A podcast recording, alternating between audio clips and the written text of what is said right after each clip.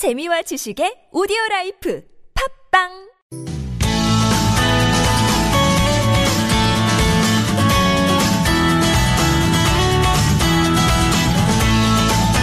서울 서울 황원찬입니다. 2부 시작해 보겠습니다. 수요일이죠. 2부 상담은 공공임대주택 관련 상담, 또 주택 전월세 관련 상담 격주로 만나고 있는데요. 오늘 어, 공공임대주택 상담 진행하겠습니다. 서울주택공사의 천성희 팀장 나오셨어요.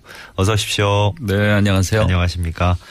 날이 좀 쌀쌀한데 또 팀장님 멀리서 찾아와 주셨어요. 고맙습니다. 샵 0951번 짧은 문자 50원 긴 문자 100원 드는 유료 문자 열려 있고요. 전화 02776-9595번 SNS 카카오톡은 TBS 라디오와 플러스 친구 맺으시면 무료로 참여하실 수도 있겠습니다. 오늘도 본격 상담 전에 또 공공임대주택 공고 예정 정보 맞나요? 공고 예정. 정보 예, 준비를 하셨다고 하네요. 뭐 소개해 주십시오. 자세히 좀. 네. 네. 도봉구 방학동인데요. 그 거기서 두레주택이라고 다섯 세대를 어 1월 9일부터 예. 이번 주 13일까지 네. 신청 접수를 받고 있습니다. 예. 아 그리고 강서구 가양동에 있는 모듈러 주택 방식의 행복 주택인데요. 30세대를 1월 12일부터 16일까지 신청 접수를 받게 되겠습니다. 예. 그리고 마포구 성산동인데요. 토지 임대부 사회주택의 자녀 4세대를 4세대를 1월 13일까지 접수를 받게 되겠습니다. 예. 이건 모레까지. 네. 역시. 어, 공공임대주택의 유형에 대해서 말씀을 해 주신 적이 있어요. 네. 근데 그때도 상당히 다양하구나 느꼈는데 또 새로운 게 뭐가 등장했네요. 일단은 두레주택은 이제 에, 몇 세대가 합쳐서 사는 네. 그런 지난번에 형태. 한번 말씀드렸고요. 네. 어, 두레라는 그 그렇습니다. 명칭에서부터 느껴지는 게 네. 있는데 모듈러 주택은 또 뭐고 방금 전에는 토지 임대부 사회주택 요또 네, 뭔지 네. 이것도 서울시에서 이제 새롭게 시도하는 주택들인데요.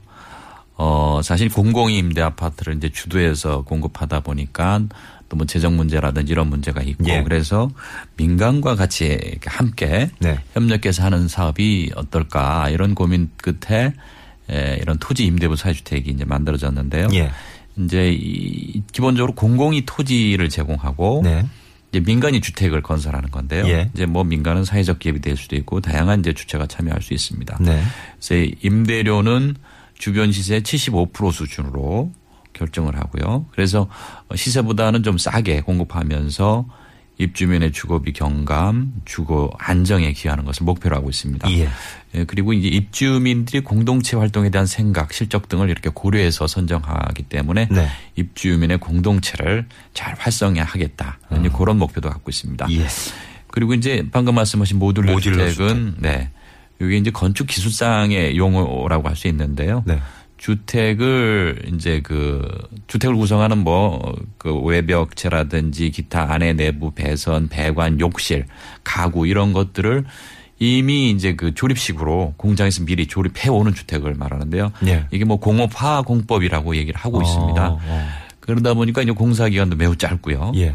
그다음에 이제 디자인도 아주 그냥 뭐 좀 젊은 청년들, 청년 세대에 어. 대해서 인기가 많이 높습니다. 오.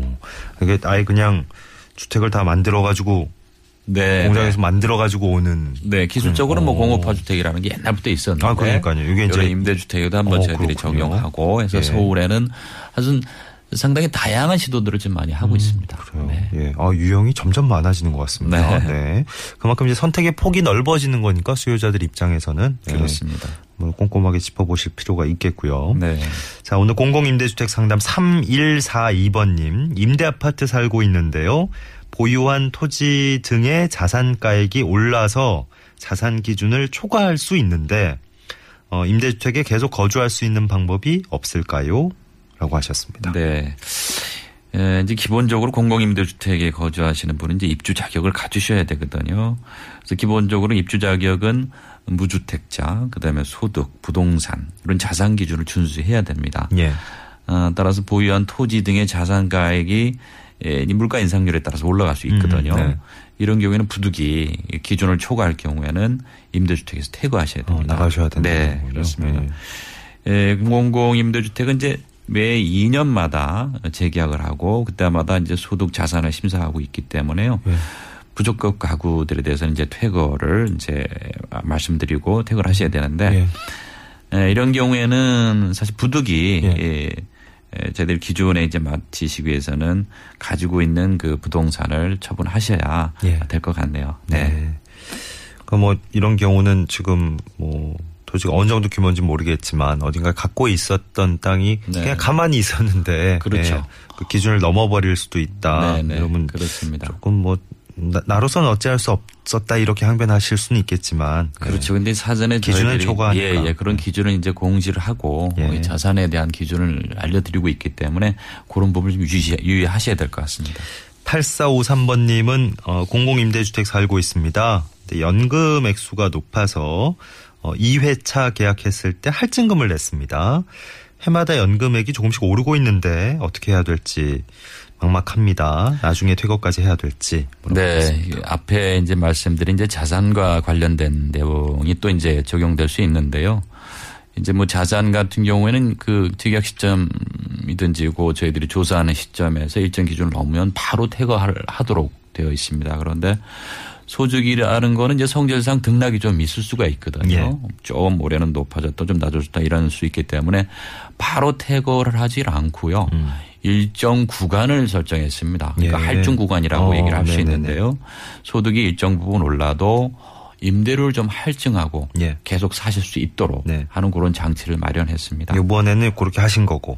할증금을 네, 네. 이제 그렇죠. 이제 할증을 그러셨으니까. 내셨고. 근데 이제 계속 오른다 그러니까. 그렇죠. 이제 그게 뭐 기준이 뭐 상관없이 계속 오른다 그러면 할증 구간을 초과하게 되고 그렇게 예. 되면 부득이 퇴거를 하셔야 되는 거죠. 음. 어, 뭐 누차 말씀드리지만 임대 아파트가 이제 공공재로서 많은 대기자분들이 또 계시거든요. 예, 그러다 예. 보니까 소득이 좀 많으신 분들은 또 그 기준에 따라서 어쩔 수 네. 없이 퇴거를 하시고 그 만에 하나 또 이제 그 저희들이 이제 또 다른 말씀을 드린다면 이제 임대 아파트도 소득 기준이 높고 자산 기준이 높은 아파트가 또 있습니다. 예. 그래서 미리 그 신청 그 주택에 대해서 신청을 해서 네. 당첨이 되시면 더 좋겠죠. 예, 어, 이제 예. 갈아타시면 또 되는 부분이 있으니까. 예. 네. 앞서 뭐 잠깐 소개해 주셨다시피 유형은 점점 더 다양해지고 있고. 예. 네, 네. 그, 어, 임대 아파트 사시는 분들 중에도 이제 뭐 소득 기준, 자산 기준 얘기를 하셨는데 네. 이게 간혹 가다가 이제 뭐 뉴스 같은 데 네. 보면 네. 예. 어, 탐사 취재 이런 거 네, 예. 네, 네, 네. 가끔 나오지 않습니까? 이게 사실은 임대 아파트 사실 분들이 아닌 것 같은데 네. 이게 뭐 숨겨진 자산, 숨겨진 예, 네. 소득 뭐 이런 식으로 네, 네. 겉으로 드러나지 않는 뭐 이런 것들이 있었지 않습니까? 네. 근데 임대 아니죠 연금 같은 것도 이제 잡히는군요. 그렇죠. 연금 어. 부분도 이런 뭐 전산상으로 다 이제 확인이 되고 아 있습니다. 그래요. 예 네. 예. 네. 어쨌든 뭐 오늘 어, 소득 기준, 자산 기준은 분명히 적용된다는 거. 예. 뭐 당연한 말이겠습니다만은. 네, 네. 예. 기본적인 자격 요건이 되겠습니다. 예. 네. 0540번님. 사회 초년생 자격으로 행복주택에 입주했습니다. 재계약 갱신 시점이 언제입니까? 최초 입주일인 12월 28일인지, 아, 12월 28일에 들어가셨군요. 네. 아니면 입주 시점입니까? 네, 그러니까 네. 재계약 갱신 시점 궁금하시고, 그리고 결혼하면 나가야 됩니까? 동거인도 거주할 수 있는지요? 네, 여기 두, 번- 두 번째 질문이네요. 네, 네. 먼저 그 계약 갱신과 관련해서 말씀을 드리면은요. 그 임대차 계약 만료일 계약서상의 임대차 기간 만료일은 그 입주 지정 기간 종료일로부터 그 종료일 2일부터 만 2년이 되는 올해 그 말일까지가 되겠습니다. 입주일이 아니고요. 예. 그러니까 그 임대차 기간 만료일로 보시면 되는데 그 저희들이 이제 입주일 지정 기간이 있습니다. 입주 지정 기간의 만료일로 보시면 되겠고요. 한 2개월 정도 드리는데 예.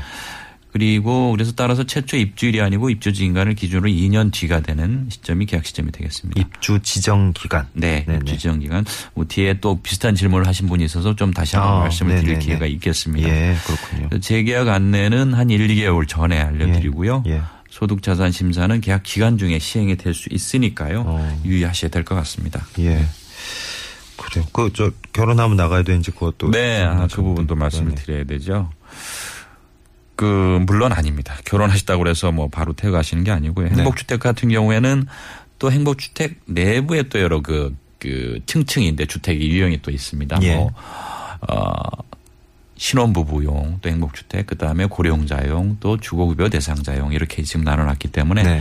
사회초년생으로 입주하셔 어, 사회초년생 자격으로 입주하셔가지고 결혼하시게 되면은 예. 신혼부부 자격으로 이제 갖추게 되는 거거든요. 그렇죠. 네. 그렇게 되면 그 변경된 자격으로 갱신 계획을 할 수 있습니다. 음. 네, 거주 기간도 신혼부부기 때문에 연장이 되고요. 아, 예. 그래서 최대 10년까지 거주가 가능하고 어 다만 이제 배우자가 이제 가족으로 들어오면서 그 배우자의 소득이나 자, 자동차 음. 이런 부분들이 이제 입주 자격하는데 그 판단 또, 기준에 네네. 예, 포함이 되는 거기만 거죠. 포함이 된다면 적용이 된다면 뭐 훨씬 더 좋아지실 수도 있는 거네요. 그럼요. 음. 네. 뭐 부부가 이 사실 행복주택이라는 게 젊은 층들 또 신혼부부들 위한 주택이기 때문에 예. 네. 어, 혼자 들어가셔 사시다가 결혼하시면은 음. 또뭐 잘 된 일이죠. 예. 어, 그리고 아까 동거인 말씀을 예, 예. 하셨잖아요. 네. 그 부분도 원칙적으로 임대주택이라는 거는 이제 무주택 세대라고 얘기를 하고 있습니다. 네. 그 가구가 들어가는 거기 때문에 예. 그 가구 이외에 이제 동거인 등은 원칙적으로 입주가 안 되는 거로 되어 있습니다. 네. 네. 음. 그 이제 뭐 결혼하시면 배우자가 되시는 거니까 뭐 그렇죠. 네, 상관없고. 그래서 이제 네. 저희들이 무주택 세대주라고 그러면 세대주, 그다음에 이제 그 세대주의 배우자, 예. 그다음에 그 자녀들 직계 비속, 네. 그다음에 이제 부모님이 계시면 직계 존속. 음. 요 부분이 이제 하나의 세대 가구를 구성한다고 봐야 되겠죠. 예. 자, 공공임대주택 관련 상담 진행하고 있습니다. 샵 0951번 문자 보내실 때요. 단문 50원, 장문 100원 들고 전화 02776-9595번 전화도 열려 있습니다. 카카오톡은 플러스 친구 메뉴에서 TBS 라디오와 처음에 친구 맺기 한번 하시면 쭉 그냥 무료로 네, 상담 시청하실 수 있습니다. 6195번님, 장기전세 당첨돼서 조만간 입주를 앞두고 있습니다. 장기전세 입주일과 현재 살고 있는 전세 계약 만료일에 차이가 있어서 어, 잔금 납부할 때 좀 어려울 것 같아요. 잔금 납부를 전세집 계약 만료 때까지 연장할 수 있습니까? 네, 이런 그렇죠. 경우가 이제 간혹 발생을 하는데요. 이제 임대주택은 어, 종전에 살던 집의 그 계약 기간하고 이렇게 딱 맞지를 않죠.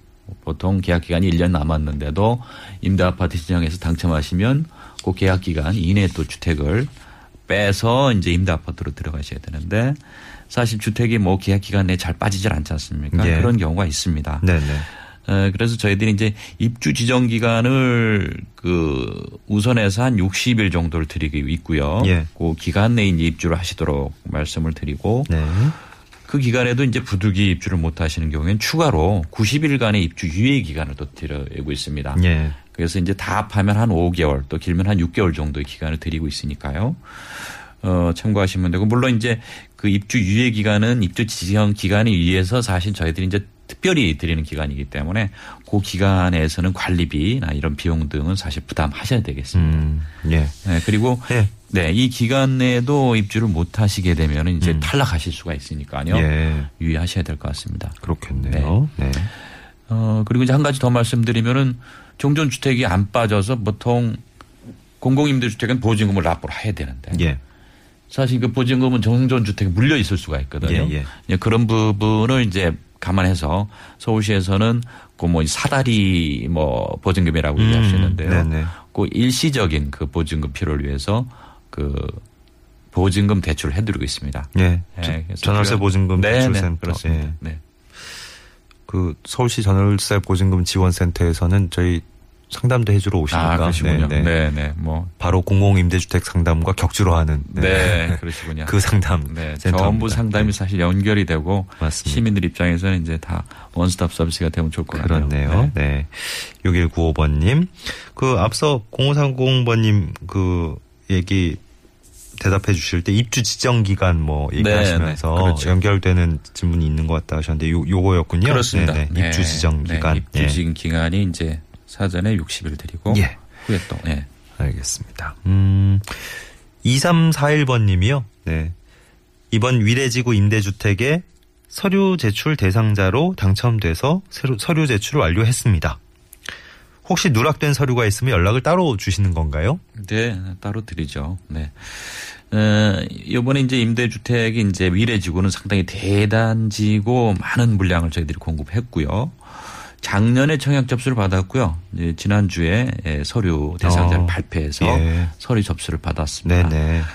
어, 근데 이제 사- 간혹 이제 서류 제출하시는 분들 중에서는 이제 좀 빠진 서류가 있다든지 또 저희들이 심사하는 과정에서 추가로 또 봐야 될 서류들이 있거든요. 예. 그럴 때는 저희들이 개별적으로 핸드폰이라든지 연락을 드리고 있습니다. 그래서 음. 그 연락 받으시면 보안 서류를 제출하시면 되고요. 예. 어, 어, 제출 서류가 이제 혹시 이제 미비해서 음. 몇번 연락드려도 안 될 경우에는 또 당첨자의 비자에서 제외될 수가 있습니다. 예, 그래서 예. 반드시 이 점 유의하셔가지고 보안 네. 서류는 꼭 제출하셔야 될것그 같습니다. 서류 뭐 어디든 다 마찬가지지만 서류 내실 때 연락처는 뭐 아, 바뀐 게 그럼요. 있다면 확실히 예. 변경된 거를 확인을 하고 어, 네. 제출을 하셔야 될 것 같아요. 네, 네. 개별 연락 드린다니까 뭐 연락처만 확실하시면 걱정 안 그렇죠. 하셔도 되겠고. 말씀하신 대로 연락처 변경 있을 네. 때는 또 알려주시고. 그러니까요. 네. 서류 심사 이제 저 하- 끝나고 나면 어, 어떤 심사가 또 네, 사실 서류 심사를 이제 받게 되면 네. 그, 그 서류 심사 이런 걸 통해서 나머지 이제 그 무주택 여부를 다시 한번 확인하고 음. 그다음에 소득, 자산 이런 걸 전산 시스템을 통해 시스템을 통해서 예. 어 제대로 이제 심사를 하는 거죠. 네. 어 그래서 기준이 이제 초과한 세대가 또 이제 나오게 되면은 음. 그때는 다시 한번 이제 소명을 하실 기회를 네. 드립니다. 그래서 이 신청을 받아서 음. 최종 심사 당첨자를 결정하고 있습니다. 그렇군요. 네. 서류 받아서 이제 정말 진짜 봐야 될 아까 말씀하신 많은 기준에 맞는지 네. 예, 부합하는지 확인을 하는 거군요. 네. 시간이 조금 애매하게 나오는데 이거 좀 짧게 대답을 해주실 수 있을지 네, 네, 모르겠습니다. 4878번님 장기 안심주택 입주 대상자입니다. 네. 그 주택 도시기금을 네. 계약 체결 이후에 상환할 수는 없을지 네 그런 질문인데요. 네. 네. 아, 그, 요 부분 장, 지금 장기 앞에- 안, 심주택 예, 예, 입주. 예. 네 네. 아, 요 부분은 이제 장기 안심 주택이라는 건 이제 보증금을 지원하는 주택이기 때문에요. 네. 그 보증금 그러니까 주택 도시기금에서 받은 그 돈은 계약 체결 전까지 대출금을 상환하셔야 되겠습니다. 음. 네. 네. 그래야 계약 체결 가능합니다. 그렇습니다. 네. 네. 알겠습니다. 어, 정말 짧게 딱딱 해주시는군요. 네. 알겠습니다. 자, 공공임대주택 관련 상담을 진행해 봤습니다. 이 시간 이후에는, 어, 어, 그러고 보니까 천성희 팀장님이 저희 상담 진행할 때 한 두어 번은 강조해 주시는데 오늘 한 번도 얘기를 안 하셨네요. SH공사 콜센터로 네. 연락을 하시면 바로바로 또 친절한 상담 받으실 수 있을 텐데요. 전화번호가 1609개 3456. 3456 네. 맞아요. 네. 네. 1600에 3456번. 숫자가 뭐 이어지는 숫자니까요. 예. 네. 이제 뭐 상담 하실 하실 때마다 이제 몇 번씩 반복해 주시니까 저도 네. 중간중간 외우거든요. 네, 네, 네. 잠깐 저도 멈칫했네요. 3, 4, 5, 6번. 시민들께서도 이 전화번호만 잘 알고 계시면은 네. 뭐 주거 문제로 어려운 문제가 있을 때 그때 바로 전화하시면 되겠습니다. 알겠습니다. 그리고 서울주택도시공사 홈페이지도 또 마련돼 있어요. 아래쪽에 묻고 답하기란 이용하셔도 좋겠습니다. 오늘도 서울주택도시공사의 천성희 팀장님 수고해 주셨어요. 고맙습니다. 네, 감사합니다.